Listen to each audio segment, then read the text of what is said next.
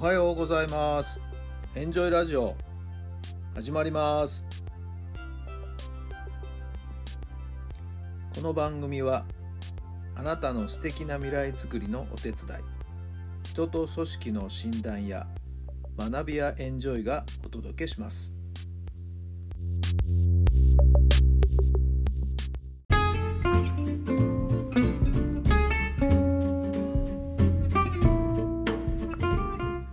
改めまして皆さんおはようございます。タラさんです。どんな朝をお迎えでしょうか。くがつのじゅうさんにち火曜日の朝になりました。今日もいい天気ですね、えー、少し暑さがぶり返してきたという感じもありますけどもね、皆さんのお住まいの地域のお天気はいかがでしょうか。さて、昨日はあのー元東洋大学の監督を務められた高橋明夫さんの告別式にですね参加してまいりました。前橋の方へ行ってきたんですけれどもね、はい、えー、すごい人でしたね。まあ、新聞の報道によるとごひゃくにんとかろっぴゃくにんとかっていう話でしたけども、はい、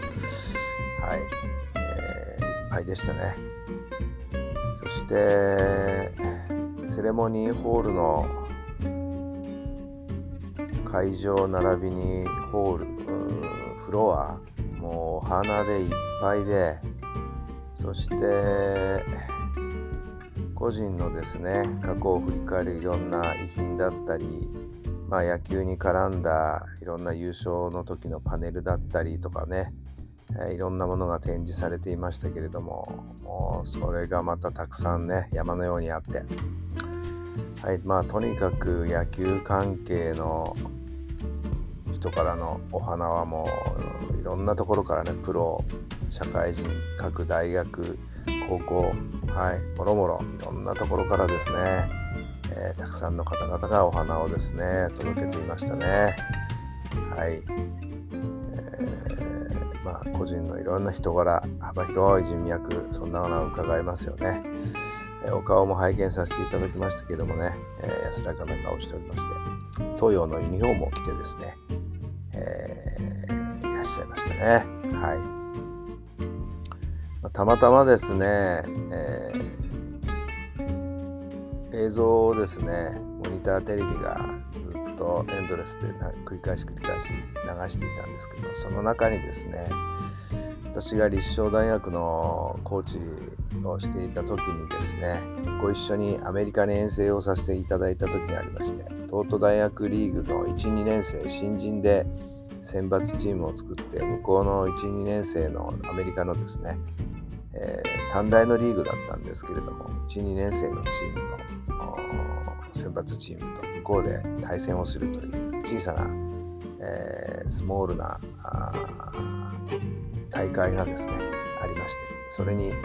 まあ一応日本代表みたいな形でジャパンのユニフォームも私なんかにも着せ、の着せさせていただいてね着させていただいて、はい、えー、ご一緒に遠征をしていきました。まあ、幸いね、えー、優勝もしたんですけれども、まあいい経験でしたよ。はい、えー、各大学の監督さんに囲まれてね、この人たちがこのトートを動かしてるんだと思うとですね、もうなんか一旦何かでね野球のことでこう意見がこうああだのこうだのってこうちょっと食い違うとですね、もうすごいですねお互いね、はい、俺はこう思う俺はこう思うというお互いの意見の主張がですねぶつかり合ってですね、いやすごかったですよ。はい、えー、もう一番の若造でしたんでね、もう口をあんぐり開けながらあとか右を見ては左を見てはってそれぞれのご意見をこうやってこう拝聴してましたけどね、いやすごい人たちに囲まれ、ね、その中で高橋さんの人柄にも触れ、楽しくも充実した、ね、平成を過ごすことができました。はい、えー、帰り際奥様にはねそんな話もちょっとさせていただいて、そうだったんですかって言ってね、わざわざ遠くからありがとうございますというお礼を言われましたけどもね、とんでもございませんということで前橋を後にしてきました。えー、つい最近はね大学の一つ上の先輩の大竹さんがお亡くなりになったり、何かにつけここのところね、えー、いろんな人がお亡くなりになっていますけれども、はい、エリザベス女王もねそうですよね。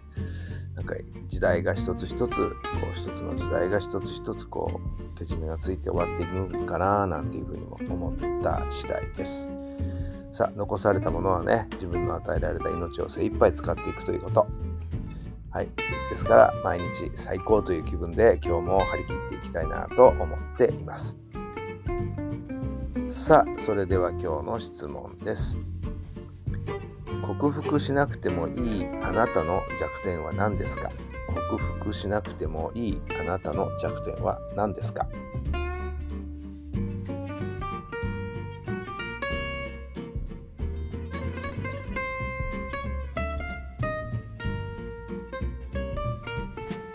はい、どんなお答えが出たでしょうか。なんでしょうね。案外ズボラなんですよ、私ね。はい。でもあえて、はい。まあ人間なんて完璧じゃなくていいんでね。その自分らしさっていうのも多少それはそれで残しておいてもいいのかなと思うし、何でも完璧に、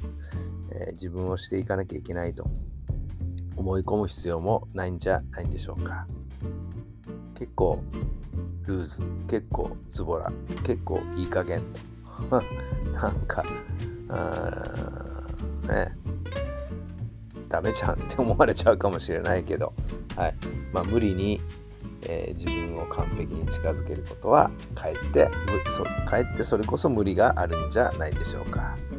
はい、さあ今日も最高の一日にしていきましょう。はい、無理に自分のですねマイナスを埋め合わせる必要もないのかななんて、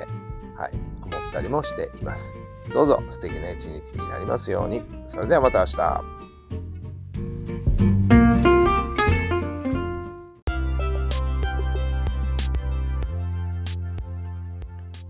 この番組は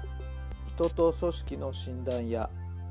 学びやエンジョイがお届けしました。